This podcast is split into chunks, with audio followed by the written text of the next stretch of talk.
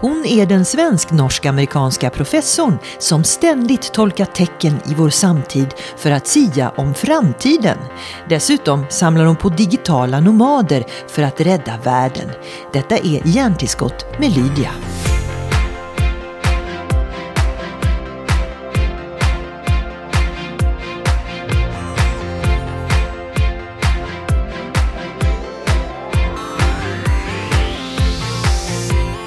Jag tänker så här, första gången du och jag sågs så kom du haltande. Ja.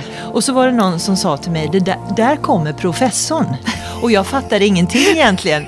För att ryktet gick också att du hade surfat Ja, dig, stämmer. Ja. dig eh, vad hade du för något knäskada? Det var, nog, eh, det, var, det var inte stressfraktur, det var en styckning i foten. Ja. Så som jag fick ju från, eh, ja, från, för att gå på, jag gick på Clark. Helt enkelt, med en stor tung ryggsäck. Så då har jag lärt mig en läxa. Jag tror det var för att du surfade. Jo, det var, jag hade varit ute och surfat efter jag hade gått med Clark och då hade den varit för mycket, det var liksom för hård. Så egentligen det var ju den kombination av att gå på Clark med, hög, med tung ryggsäck och att surfa till dagen Clark, efter. vad betyder Clark? Gå på Clark? Och Clark, eh, st- stilett. Stillklack, okej. Alltså okej. sån, eh, vad heter det, heels? Jag Stiletto, förstår. vad heter det? Ja, stilettklack. Ja, stilettklack. Gick du med stilettklack ja, på... ja, på... ja, jag gick, gick på sån för jag skulle liksom se lite fin ut tänkte jag. Ja. Trodde liksom. Och så blev det som det blev. Men jag lärt mig den läxan. Du Robin, professor Robin Teigland, vi ska prata om både surf och klackar kanske senare. Men jag tänkte börja med, du låter ju lite speciellt. Du, du, har ju en, du är ju en svorsk-amerikan, Ja, alltså kan du bara reda precis. ut, Ja. var hör du hemma? Ja, det är en bra fråga. Alltså, jag har min ursprung i USA. Eh, Jag var för, blev född i New Haven, Connecticut, men växte upp i Nashville, Tennessee. Men jag flyttade till Norge 87. Och där träffade jag min exman och vi gifte oss 89. Så jag är gift med honom i 25 år, så jag har liksom lärt mig norska först. Och eh, kom till Sverige då 92. Och då lärde jag mig liksom lite svensk, men då hade det blivit svorska, som jag brukar säga. Så en blandning. Men nu är jag svensk medborgare också. Så det är, Och, och var är bor barnen nu då? Eh, barnen bor i Stockholm och Lund och Portugal. Ja. Otroligt, vilken spridd eh, Ja. familj. Ja. Men du och jag ses i Stockholm och, Ja. och vi är faktiskt på United Spaces som jag Ja. vet att ditt hjärta klappar speciellt för. Det kan vi Ja. också återkomma till. Men först, jag kallar dig för professor. Professor i vad då? Ja, just nu är jag professor på Management of Digitalization på Chalmers eh, tekniska högskola. Men jag är också professor i strategi och informationssystem på Handels i Stockholm. Så lite blandat. Men, eh, men hur kan man vara professor på två Ja, ställen? det kan man ändra. Eh, nej, alltså jag var ju först, blev först professor på Handels eh, för ja, tre år sedan. Och så nu är jag tjänstledig från Handels för jag fick en eh, ny tjänst på Chalmers. Så eh, då har jag tagit tjänstledig på Handels i Stockholm och fulltidsanställd tills vidare på Chalmers. Så får vi se vad det blir. Varför valde du att lämna Handels? Åh, det, var, åh, det är så spännande att vara på Chalmers. det är så otroligt spännande. Det är många olika grunder. Den ena är att jag tycker först och främst det är viktigt att man rör på sig. Vi blir lite latt, vi stannar kvar på samma ställe allt för länge. Och jag tror att eh, det är så otroligt liksom, lärorikt att bara hoppa upp och testa nya ställen, jobba, träffa nya folk och utmana dig själv. Komma ut ur den där comfort zone som folk pratar om. Så det var det första, jag pratade, jag pratade jättemycket i mina föreläsningar och forskning att man ska röra på sig. Så tänkte jag på mig själv och sa, nej men jag gör inte det, jag måste göra någonting. Så det var någonting där som började säga att jag måste röra på mig. För jag startade på Handels i 96, jag doktorerade där och sen blev jag professor. Och så, så är det första. Den andra är ju att eh, Chalmers ringde upp mig och sa, ja vi har en ny professor, är du intresserad? Tänkte först, ja, då, ja, ja hur ska det vara? Liksom ha barn i Stockholm och jobb i Göteborg. Tänkte jag, varför inte kan försöka? Och grunden till att jag lämnat Handels är ju att Chalmers är så otroligt spännande på många olika sätt. Idag var jag på en föreläsning med en professor från USA som pratade om eh, 3D-printing för metall, additive manufacturing och design för additive manufacturing. Och jag hade en möjlighet att gå till sådana föreläsningar med sådana topppersoner från hela världen på samma campus är så spännande. 3D-skrivare, jag, var, jag till och med körde en sån självkörande podd häromdagen. Också, jag menar, det är så mycket spännande som här, är där och också Göteborg- plötsligt, plötsligt kändes Handels väldigt tråkigt. När Det är inte tråkigt för, är tråkigt för mig, ja. För jag har alltid tyckt om teknologi. Jag har alltid synts det är spännande med teknologi. Och inte teknologi per se, men det är hur vi som samhälle, som individ tar till oss och använder det. Och vad händer med det? Hur påverkar det vårt sätt att organisera oss, skapa värde, bo och leva och så vidare? Det är det som jag finner spännande. Och när jag var på Handels i Stockholm, jag hade inte den närheten till teknologi. Jag kunde prata om det, men det var inte samma sak som att prata med den forskare som faktiskt håller på med det. Och jag skulle också säga att Göteborg är en otroligt spännande stad. Det kändes som liksom jag var mitt i all industri också, på ett helt annat sätt än det man är i Stockholm. Så för min del, jag tycker det har varit otroligt lärorikt, men också jag ser att vi måste liksom bygga broar mellan teknologi och ekonomi, nationalekonomi, företagsekonomi för att förstå bättre vart samhället är på väg. Um, och jag tror det är nog det viktigaste uppdrag som jag har just mm. nu. Men jag känner kanske det var just därför Handels behövde dig, att du var en brobyggare. Ja. Det är också en traditionell eh, högskola ja, eh, som håller på naturligtvis att utvecklas också, som alla måste ja. göra. Eh, och har gott renommé, en elitskola som den, de kallas för ibland. Mm. Eh, du kanske, mm, det kanske är så att de, de som verkligen behövs på ett ställe tyvärr försvinner? Ja, det kan hända. Eh, man kan säga att ja, kanske de behöver dessa folk som är väldigt teknologiinriktade och intresserade. Men när man inte har det själv innanför gränserna och heller inte har någon stark koppling eller samarbete med ett teknologiskola, eller då blir det svårt att liksom uppleva den här närheten som, som till exempel jag ville ha. Mm.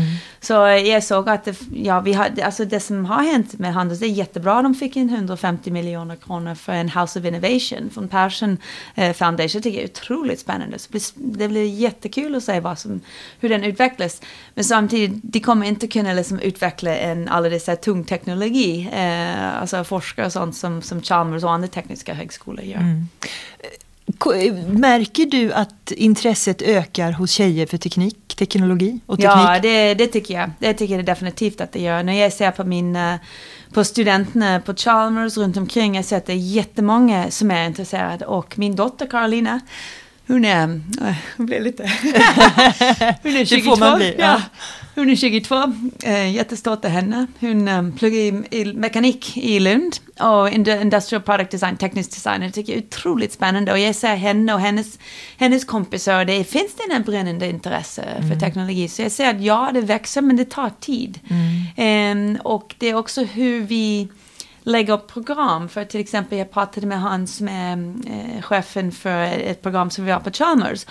Och de kommer göra om det programmet. Så här, vi måste tänka liksom helheten för vi vill inte att det ska vara kanske för mycket teknologiinriktat för då tänkte jag, oh, kanske vi skrämmer bort eh, dem. Vi måste liksom, hur ska vi attrahera eh, tjejer också? Så det är ju, man, man har det väldigt mycket i bakhuvudet hela tiden hur man ska, både från tjejsidan och kvinnosidan men också från liksom institutionssidan, att hur mm. ska vi göra för att ändra det? Och kanske Robin, om vi ska vara lite ärliga, hon blev väl inspirerad av någon där hemma kanske? Ja, det kan eh, men jag tänker på alla de, både killar och tjejer som mm. kanske inte ser eh, ja.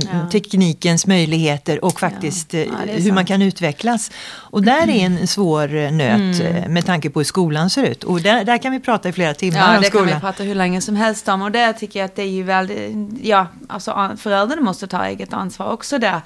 Det är ingenting som säger att de inte kan gå ut och testa sig fram, köpa en sån ja, 3D-printer eller en sån liten robot och testa det, så, testa fram, för då lär alla samman i familjen. Mm. Det är någonting som drar ihop. Vi, jag köpte en, en närrobot eh, för typ ett år sedan och det är en sån 58 centimeter hög robot som pratar och tittar. Det har natural language processing, image processing. Snackar den svorsk? Ja, den, den kan snacka, prata vad jag svorsk eller vad som helst. Du vet den ska eh, snacka. Den spelar fotboll också. Och det är lite kul för man har den i familjen, det är någonting som drar ihop folk. Så min, min äldste son som är då 24, han var hemma och han tycker det är jättekul med alltså teknik så han liksom jobbade för yngsta som är 12 och liksom de skulle programmera och det gjorde att den, den kunde skratta som Donald Duck och det var lite roligt och göra lite konstiga saker. Så, mm. so you are hooked? Ja, yeah, I love it. It's so much fun. du, du säger ofta att eh, det krävs broar mellan mm. eh, näringsliv och, och, och akademin och, ja. och så. Eh, och jag känner ju varje gång jag hör det ja. att har man fortfarande inte fattat hur viktig den bron är. Jag är förvånad, 2019. Ja, det, men det är ju det är väldigt svårt för det handlar om hur systemen är byggt upp. Om man tänker på inför industrivärld, alltså förlåt, inför akademi och universitetsvärld. Vad är det som belönas? Det är dina publiceringar eh, i topptidskrifter. Och ibland är det man vill att det ska vara väldigt liksom a, a theoretical eller inte så mycket applied. Och det gör att det blir svårare att um, liksom kanske jobba med industri. För man kanske inte får den där topptidskriftspublicering som gör att du liksom går framåt i systemet. Mm.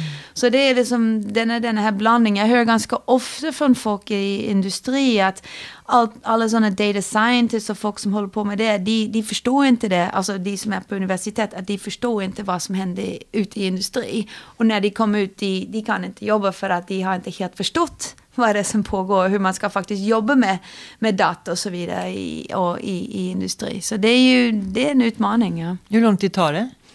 Men, ja, det är, det är alltid svårt att spåna om hur lång tid eh, ting tar. Jag tror att mycket det handlar om universitets roll i framtiden.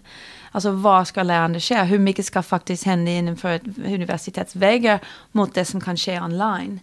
Eh, på olika sätt. Så det kan hända redan idag att man inför vissa branscher, folk liksom hoppar över universitet. De pluggar online, de tar kurser online, de liksom är en del av en online community, de lär sig på det sättet, de får ju en uppdrag. Och så, ja, varför ska man plugga och få en diplom om det inte behövs? Mm. Så jag tror det, det beror på hur universitet utvecklas, hur olika liksom, branscher utvecklas. Um, men så i vissa branscher, ja, nej, det är ju svårt att säga. Mm. Mm. Jag vet ju att du är väldigt observant på allt från när du reser med tåg eller går omkring på eh, tecken för att se hur eventuellt vår framtid kommer att se ut. Mm. Eh, hur, hur, långt fram eh, tycker du om att tolka framtiden så att säga? Ja, det är jättebra. Jag är 30-50 år. Jag tycker det är otroligt spännande. Det... Men, men också 20-30. Alltså jag går och tänker på det ganska ofta, vad händer om? Hur ska det se ut? Hur ska vi leva? Hur ska vi bo? Alltså, det är ju en sån daglig grej för mig. Mm. Uh, ja, när jag borstar tänderna eller ute och springer. Eller, mm. Men om vi tar lite mer um, greppbart, tio år, om vi tänker mm. oss kring den framtiden och, och på vägen dit. Ja. Så är det ju många som fortfarande ryggar för det här med digitaliseringen. Ja. Och kanske är det naturligt ja. att rygga lite för den för att mm. eh, vissa businesser sker ju eyeball to eyeball. Eh, jag tänker på alla eh, som i matbranschen. Fortfarande den bästa datan är ju kunden som mm. går på golvet. Mm. Eh, du kan få direkt feedback ja. om de tycker om miljön eller ja, kundupplevelsen. Ja, du tänker på restaurang eller tänker du mataffär? Ja, mataffär. Men nu när du säger mm. restaurang, det är samma mm. sak där också. Ja, Restaurangerna börjar ju bli den största konkurrenten mm. eh, mot, eh, för, för butikerna, vilket jag aldrig trodde skulle ske. Mm. Eh, men förstår du jag menar? Finns det någon del i världen som digitaliseringen flyger ovanför liksom? Nej, jag tror att det kommer... Alltså så länge man är kopplad till internet så digitalisering påverkar en. Jag menar, du tar upp en telefon och du ska ha Google Maps eller alltså det är Facebook, allt detta är ju digitalisering. Så jag tycker på något sätt att allting mer eller mindre, det blir ju touchat av det det är inte alla som har tillgång till internet däremot. Det är ju vad det, jag tror det är uppemot 45 procent eller någonting sånt, kanske runt 50 nu. Det liksom har ändrats i det sista året men det har gått upp från 30 procent. Så alla har inte tillgång till internet ännu. Så då, eh, det, jag tror det också inte bara vilken bransch men också vilken del av världen man ska tänka där när man pratar om digitalisering. För det kan gott hända att vissa delar av världen, de, det kommer ta lång tid. För de, de kommer känna av effekten av det. För de, de blir påverkade. Kanske den branschen som de alltid liksom varit eh, aktiva i kommer liksom vet det, brännas ut eller, vet det, eh, eller för, försämras eller görs om annorlunda på grund av digitalisering som andra i världen har då tagit till sig. Mm. Men det är ju, um, ja, det är många olika, man kan inte liksom säga som helhet att uh, digitalisering kommer påverka alla på samma sätt på det där tioårsperspektiv. Mm. Men jag tror det kommer påverka alla på, på ett land sätt. Mm. Vad forskar du om nu? Ja, just nu så är flera, uh, man kan säga två ben just nu. Den ena är ju lite där vi tittar på AI i företag. Eh, så ett projekt är finansierat av Vinnova och det vi gör är att vi tittar på AI och styrelser. Så det vi är intresserade av är hur styrelse i företag, hur de tänker runt AI, vad är det, använder de i företaget överhuvudtaget? Men också lite grann hur de tänker i framtiden. Hur kommer olika lösningar det kommer att påverka deras bransch. Och hur har de, ja, vad gör de för att eh, göra sig beredd för det? Eller liksom, ser det som en möjlighet och så vidare. Eller en hot. Så det är det ena. Så mycket sån AI. Jag har precis också lämnat in en ansökan till vår data scientist. Jag måste själv jobba med AI som, eh, som ett verktyg. Så Chalmers har en gäng eh, data scientist har lämnat in ett, ett förslag på ett proposal där vi ska göra en sån stor databas och försöka lära och förstå digital transformation av svensk industri där vi liksom, ja, scannar av allting eh, mer eller mindre. Jag ska inte gå så mycket i detalj, men vi kommer liksom försöka följa det över tid. Um, så det är den ena. Den andra är att jag jobbar mycket med cirkulär ekonomi uh, i vad ska jag säga, coastal communities. Så jag har en del projekt i Portugal och i Lysekil i Sverige. Eh, där vi försöker jobba med digitala teknologi och bygga på de där grundresurserna och grundkompetens som finns i dessa områden för att utveckla och hjälpa dem att förnya sig själv. Um, så det är ju, ja, Ja, jag måste säga, det du sa sist här nu gick jag ju igång på ordentligt. Ja, det kan jag förstå. Den eh, ja. första är lite sån aj och bla bla bla. Men här är liksom, det är lite mer kött ja. Och jag menar artificial intelligence kan säkert vara nyttig även i den cirkulära ekonomin såklart. Ja, mm, eh, men, men jag vet ju också att ditt hjärta klappar ju väldigt starkt för havet. För det är så mycket vi fortfarande inte har upptäckt. Ja. Eh, men hur, ehm, hur mottas intresset kring detta? Alltså, alltså fantastiskt skulle jag säga. Um, alltså detta är helt nytt för mig också. Alltså, jag började med detta här ungefär i, i juli, uh, nu nettopp, inte ens ett år sedan. Och det jag ser, ju mer jag lär om det, ju mer jag ser att vi måste göra någonting. Um, det finns ju cirka en miljard människor som bor i sådana vet du, havs, alltså Kusterbyar, Kusterbyar ja, ja. runt omkring i världen. Och många deras liksom all livelihood eller liksom hur de tjänar pengar, hur de liksom försörjer sig den blir ju liksom ödelagd på grund av stora, alltså havet blir överfisket, helt enkelt. Um, och folk försvinner, de lämnar dessa små byarna, de går inte till stan, de, de yngre och sånt. Så de liksom dör ut. Så det är den enda byn i Portugal som heter Peniche, det är en timme norr om Lissabon som vi jobbar mycket på. Och så Lysekil som är kanske väldigt lik eh, Peniche. Um, så där, alltså när jag börjar prata om det, man ser att folk brinner för detta här. Jag menar, vi började i juli och folk som ville liksom jobba med detta här, de kommer från alla möjliga håll för de tänker wow, detta här är ju, du skapar en cirkulär ekonomi, du tänker nytt runt hur vi kan blanda in det digitala med det lokala för att helt förnya och det, man ser ett verkligt stort intresse. Och jag har ju läst lite om det här, ditt ja. projekt, eh, eh, och ja. bara för att eh, lyssnarna ska få ett exempel. Ja. Ett exempel är ju eh, fiskebåtarna som får helt nya användningsområden och plockar upp plast eh, tack vare drönare och utnyttjar mm. teknologin. Va? Precis, eh, ja. Så att då blir, och alla gamla funktioner får nya funktioner och så överlever hela communityn på något ja, sätt. Det är det som är tänkt. Alltså, om man tänker Peniche till exempel, alltså den här fiske, sardin, eh, vad heter det, alltså det som finns av sardiner, den har fallit med typ 80 procent bara de sista Oj. åren. Mm. Och man kan säga att Peniche, det var en av de rikaste byarna i hela Portugal, hela Västeuropa. När det eh, fanns fisk? När det fanns fisk. Alltså, det var två decennier, tre decennier sedan. Mm. Idag är det den fattigaste i hela Europa. Och grunden till att också göra det här, att när man ser det som har hänt i den lilla byn, så tänker jag på andra delar av världen. Vad händer när automatisering kommer mm. och slår ut en del av dessa branscher? Vad händer, hur ska vi jobba med reskilling och liksom gör att folk känner sig som de har ett purpose i sitt liv och, och lär och så vidare. Så det var en av drivkrafterna och, och just den här i Peniche där vi gör, precis fiskarna, de står stilla tre månader, alltså förlåt, de, de kan bara fiska typ tre månader om året, för då är kvoten färdig. Och då sitter de där de andra nio månaderna. Ja, men det de gör också, de, de tar motorcykel och kör upp till Nordkap och runt omkring. Så vår tanke är att hur kan vi liksom få till, det här en resurs som inte används.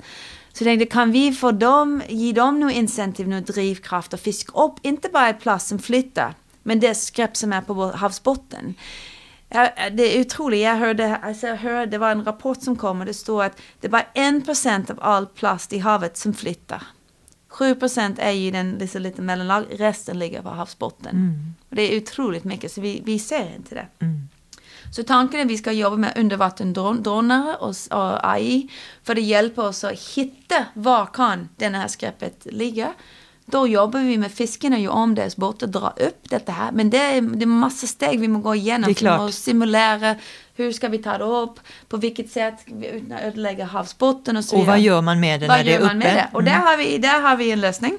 Vi vill gärna jobba med, um, vi ska, alltså vad är det som fiskemän älskar? De älskar motorcyklar. Så vi tänkte, kan vi börja att återanvända havsplast, havsskräp till att laga reservdelar eller till och med helmotorcyklar? Eh, utav det. Så vi återvinner det till det. Så det är därför jag var på den här eh, föreläsningen idag om 3D-skrivare. För jag tänker, det finns ju redan idag möjlighet att återanvända plast i sådana filament som är ju då, och då kan man göra, man förstärker det med grafin, grafen eller liksom karbon. Så då kan Så du att det är hårt Så det blir nog, ja. hårt eh, och lätt. Och då kan man liksom med hjälp av det börja att skriva ut eh, motorcyklar. Det finns ju redan bilar som är ju skrivet ut. Så tanken är att ja, vi pushar gränserna för jag vet att det går inte liksom göra helt, eller det går att göra idag men det blir liksom fortfarande det. Men tänk liksom att få den här möjligheten, wow vi skapar en helt ny motorcykelmärke. Då får du kanske tänka lite på bränsle och sånt där också. Ja, ja, vi tänker elmotorcyklar. Precis. Så vi vill liksom skapa en helt ny form för transport. Om det el, man, vi vet inte ens vad man ska, är det en, el, är det en motorcykel eller en elcykel? Vad är det den här grejen? Men därför vi vill lösa en, två, ja, en ting är ju liksom lilla massa lokalbilar, coastal communities, de har inte lokal transport. För den är så oregelbunden. Och så kanske de inte har råd heller. Så där tänkte vi, vi kan ju producera sådana local buggies eller trehjuling eller någonting sånt. Som I den där plasten? Kan, I våra plast. Och också som, och fiske, alltså motors, fiskarna kan ju då skriva ut sina egna motorcyklar och göra sina. Så vi försöker liksom göra det lite, lite kul och, mm, så det, vi får se. Du ser väldigt glad ut när du pratar om det här projektet. Jag är väldigt glad. men jag tänker det är så häftigt för tänker men idag är det ju så att man pra- pratar om att producera solglasögon eller bikini och så. Det är klart, det är ju också viktigt. Man måste, eller skor, man måste visa upp att man kan producera någonting av återvunnet plast och skräp från havet. Men vi måste liksom pressa det ännu vidare tycker jag. Jag menar solglasögon, de, de hamnar i havet, havet igen. Ofta så är man ute, man tappar bort dem. Eller bikini. Så tanken är att hur kan vi göra någonting lite mer, liksom, mer framåt, en annan grej. Men den här cirkulära ekonomin, jag, jag tänkte på kuststäder. Ditt Mm. gamla hemland, eh, Ja. Norge, det är ju hela landet vid en kust. Ja, det är inte så att norrmännen har blivit intresserade av något av Jo, det, det är de. De, är- de är jätteintresserade också. Eh, så det ser man att det kommer massa intressant eh, lösningar och sånt. Eh, de jobbar en del med återvunnet plast och producera nya saker. Så det kommer, men det är ju, vi är fortfarande i den här första fasen och jag har ju, du pratade om, frågan om vilken forskning jag gör. Jag har en, eh, en student som håller på att titta på alla sån marin entreprenörskaps eh, ny startup där ute. Eh, för att kartlägga de olika, det finns jättemånga möjligheter som havet erbjuder. Så, eh, mm. Men i, i det här också så pratar du om digitala nomader för Mm. att communityn ska ju locka till massa olika typer av Precis. människor. För business måste ju bli, det måste bli fler saker. Ja. Hur lockar man eh, Ja, det är sant. någon alltså, dit? Man kan säga att digitala nomader det är en växande gäng av folk från alla olika åldrar. Inte bara liksom 20-åringar, 30-åringar, men också det finns en del, massor där barn har liksom flyttat hemifrån. De har börjat att bli nomader. Jag känner flera som är 40-50 år som också blivit, de har sålt av allting. blir jag och- nyfiken. Ja, det är super. Och vad är det som attraherar? Man tänker sig, alltså, så, många av oss, vi jobbar med kunskap, vi är liksom kunskapsbaserad tjänst eller jobb. Då så länge man har en- internetuppkoppling så kan man jobba vad som helst egentligen. Om man blir van att ta möte via över internet och jobba på det sättet. Och det är det många gör. De säger varför ska jag sitta i ett väldigt liksom eh, en bil eller liksom så mycket folk eller jag får inte komma ut i, på landet. Jag kanske vill surfa eller åka skidor på morgonen och så jobba på, på dagen eller på ski, ski, vad heter det, skidbacken, alltså hissen som tar dig upp och sånt. Så det är det folk har börjat att göra. Och det finns ju massor communities och eh, online hjälp till folk som vill bli digitala nomader. De, de är över hela världen. Och det som attraherar dem det är ju ett, ett bra arbetsplats, det är bra kaffe, det är bra natur, det är bra internet och en sense of community, att man känner sig att man tillhör någonting också. Ehm, så det finns ju en, en California, för, ett California-företag som heter Outside, jag tror de har 30 olika mm, alltså, mm, områden, vad heter det, alltså co-living, co-working spaces runt omkring i hela världen. Så det är man bara söker på digital nomad, det är otroligt vad som dyker upp. Och vissa företag till och med börjat säga, du behöver inte komma på kontor längre. Du kan också jobba som en digital nomad. Jag struntar i var du finns så länge du gör ditt jobb. Mm. Men Så. det är därför det är så roligt när Ja. vi sitter just här. För Ja. vi är i ett sammanhang där man alltså nästan är digitala nomader. Man Ja. jobbar här om, Ja. om man behöver ett kontor. Ja. Och sen är man någon annanstans. Mm. Men vad gör detta med, med det framtida ledarskapet då? Ja. Mm. När, när eh, till exempel Airbnb och Uber, eh, Uber Mm. och alla de här eh, egentligen bara inte har någon produkt utan det är som en, en organisation som håller ihop för tillfället. Mm. Ja. Vad händer med ledarskapet? Ja, det är en jätteintressant fråga. Vad är ledarskap? Alltså jag tänker på, jag gjorde forskning på ett företag i Norge som heter Easy Systems. Och jag skulle på intervjua vdn och grundaren och så nu det första ting jag frågade var liksom, jag kommer inte ihåg exakt nöjaktigt liksom vad jag, hur frågan var, men liksom det var någonting runt hur är det att vara vd för detta företag? Och han säger, där har du ju liksom sagt två fel i en en, en fråga. Jag tänkte, vadå? jag säger, jag är inte en, en vd för ett företag, jag är ledare av ett ekosystem. Och jag tycker det är ganska intressant, för när man tänker det, man tänker inte bara att man har sina anställda som man har en formell kontrakt med. Om man leder av ett ekosystem, då är det folk jobbar eller liksom med dig åt samma mål. Så hur ska du liksom underlätta för dem att åstadkomma det målet tillsammans med dig? Då leder du dem. Eh, och det, har, det är en helt annan form för ledarskap egentligen, för det är inte det där formella liksom makt på något sätt. Det är ju folk är med dig för att de vill följa med och vara med i denna community åt det hållet. Men det är väl då det här med värderingar, kultur Oj, ja, väldigt. kommer att avgöra allting. Man ser det mycket, detta är värderingar, purpose-driven leadership, purpose-driven companies. Att folk vill liksom, de liksom, vem ska jag jobba med? Okej, det är de, det är företag som har samma värderingar som jag har. Att jag känner att jag hör hem och jag är liksom, det är överens. Om de börjar liksom göra någonting som jag inte är enig i, då, då kan jag gå någon annanstans. Och det blir ju på ett sätt lättare med hjälp av all internet. Det blir lättare att finna jobb, men samtidigt beror det på vilken konjunktur man är i. Men ändå man ser att det finns ju, det blir ju lättare och lättare att röra på sig. Så det är ju någonting man pratar om, the purpose-driven economy, kanske vi är på väg in eh, mycket mer in på. Du, eh, eh, vilken eh, nummer i ordningen är vi i när det gäller in, den industriella revolutionen? Det är en bra fråga. Det, det beror på vem du frågar. Massa skulle kanske sagt att vi är fortfarande den första, andra skulle säga att vi är den femte. Jag brukar liksom följa lite grann det som man har på World Economic Forum. Det var någonstans mellan den tredje och den fjärde. Ehm, eftersom nu du, du nämnde Uber och, och detta här med Airbnb, Airbnb är en platform-based economy. Där man ser många menar att det är lite grann den tredje och den fjärde någonting som kommer när vi kommer mycket med det, allting med connectivity, med AI och så vidare. Att det blir kanske, och eh, den är cyber-physical där vi också får liksom sensorer in i kroppen, att det blir ännu mer liksom, ja, mot singularity.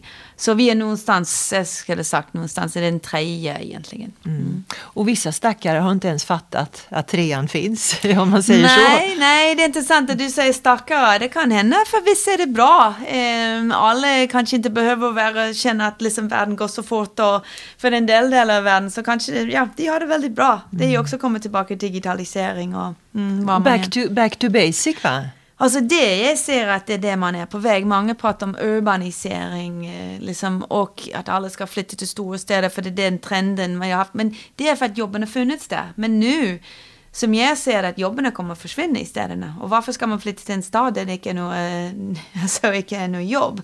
Vi kan inte alla vara Uber Eats eller vad heter det, alltså, cyklister eller personlig tränare.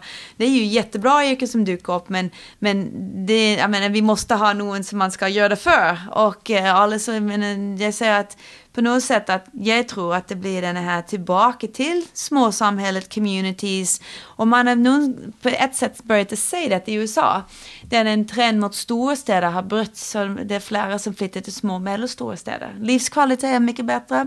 Barnen mår bättre. Det är mindre stress. Det säger inte man inte jobbar lika mycket. Men det kan vara mindre stress och sånt. Eh, tillbaka till havet. Eh, så det är ju massor som antyder att kanske man är tillbaka till, till detta här, alltså små samhällen. Och kanske börjar vi bo på haven.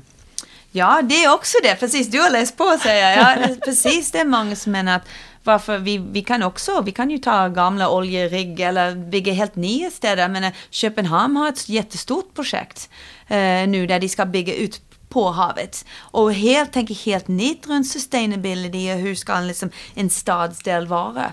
Så det är ju, det är ju liksom ganska kopplat till land, men det är många som säger ja vi kan ju starta en helt ny grej, det kallas för seasteading. Eh, där folk försöker att sätta upp hela nya liksom, bostadsområden ute på havet. Och grejen är förut, det var svårt att göra, men nu med teknologin som det utvecklas, vi kan ju göra det. Vi kan försörja oss själva med energi från solen, eller havet och så vidare. Vi kan producera ting med hjälp av 3D-skrivare. Vi kan producera mat, 3D-printed food och andra sätt att dyrka, alltså land-grown shrimp, det är ett annat projekt som jag jobbar med nu, som jag gärna pratar om. Jag kommer googla hjärnet ja, efter det här. Ja, det är otroligt spännande, ja. där, för, gärna, för det är också ett peniche-projekt. Um, alltså det är um, hälsovård, alltså du har telemedicine, jag kan operera opereras på distans.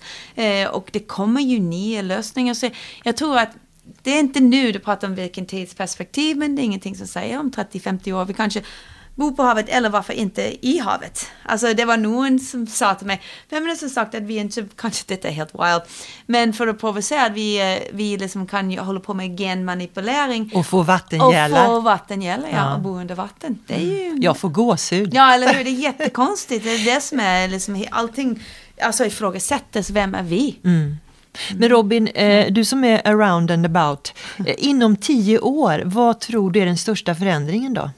Oh, det var en jättestor fråga. Ja, jag vet, men det är spännande. Jättestor, det, det kommer tillbaka till Bill Gates, där man ser man eh, alltså, overestimerar hur mycket ska ändras i två år, underestimerar det som ska hända i tio år. Och tio år, jag tror att Alltså om man tittar på det folk tror, det var en, en enkät som gjordes av alla vd stora företag av PwC och där såg de att, um, ett konsultföretag, att många menar att detta med AI, det kommer att större påverkan på världen än det internet hade. Så wow. man kan tro det så eh, då, eh, då kan det vara ja, stora händer. Jag tror att det, det är massor som händer under ytan nu som vi inte ser nödvändigtvis. För det, det, det är svårt att spåna på hur det kommer att påverka oss. Men det är ju, och grejen är, det är också detta, det, alltså det, mm, det var en som också berättade, Fernando Torres som jag jobbar med häromdagen, att detta här med osäkerhet i världen, vi var inne och kollade, det, det finns någonting som heter uncertainty index och vi är på väldigt hög nivå, högsta nivå vi har haft på typ 20-30 år. Och det är också... Är det bra eller dåligt? Ja, man kan säga det kanske dåligt. Osäkerhet, uncertainty, då vet vi inte vad som mm. händer. Då måste man liksom, då är det lite, ja, hur ska man förbereda sig för det, det Och då pratar vi miljö, konflikter i världen, ja. sjukdomar ja. etc. etc. Ja, massa. Så det är ju, om man tänker på det politiska sfär, vad som händer med populism och annat. Precis, du har detta med klimat, vi har ingen aning vad som, hur det kommer att påverka oss. Du har massa andra grejer, men som, som dyker upp nya teknologier som, som som kan, alltså det är massa grejer som mm. kan hända. Men vad gör den här osäkerhetsfaktorn med oss utvecklingsmässigt? Vi kanske är mer lyhörda, mer redo ja. för allt som kan hända? Ja, det är ju intressant med tanke på att svenska staten, att vi fick den här lilla informationsbroschyren om vad vi ska göra om kriget uppstår eller vad det nu var. Det, är ju, det handlar om att förbereda sig och eh, jag tror det, det, det blir ju att man är mycket mer medveten om sin alltså miljöer och vad som pågår runt omkring. Eller jag tror att i alla fall man ska vara det. Mm. Eh, det, det, är också intressant hur kort tid sanningar lever. Ja. Det var ju en sanning bara för några år sedan att urbaniseringen som du säger, mm. då skulle mm. ni kan uh, skippa Norrland för alla ska bo i storstadsregionerna. Ja. Och nu är en helt annan sanning som gäller. Mm. Uh, och de sanningarna verkar leva kortare och kortare för ja, det går det, så fort. Men det är sant, eller jag, jag, jag vet inte om, jag, jag, tror det är sant och det är för att det, ja, det är mycket, det är stor, snabb förändring och det handlar om convergence, det är så många teknologier som kommer samman. Så det, och de kan komma samman väldigt snabbt när vi är så uppkopplade. Det gör att innovation och utveckling sker mycket snabbare. Och det gör att oj, plötsligt, som förut kanske man hade tittat på en sak utifrån en, ett synvinkel, så plötsligt börjar man titta på ett från en annan synvinkel och säger oj, men detta stämmer inte alls. Alltså det är ju det man, det blir ju mycket mer ögon på ting på något sätt som gör att man upptäcker ting som inte stämmer. Mm. Plus vi har en helt annan tillgång till data och processing power än det vi hade för bara 20 år sedan. Um, till exempel han idag som jag pratade med, han pratade om bara ett par år sedan, han skulle göra några beräkningar för några simulering för 3D-printing. Han sa att det tog en vecka, han sa nu kan jag göra det på en timme. Så jag tror också det där, vår, vår möjlighet att samla in data, alltså analysera det, processet, det går ju så mycket snabbare också som gör att vi upptäcker ting som oj, detta stämmer inte. Mm.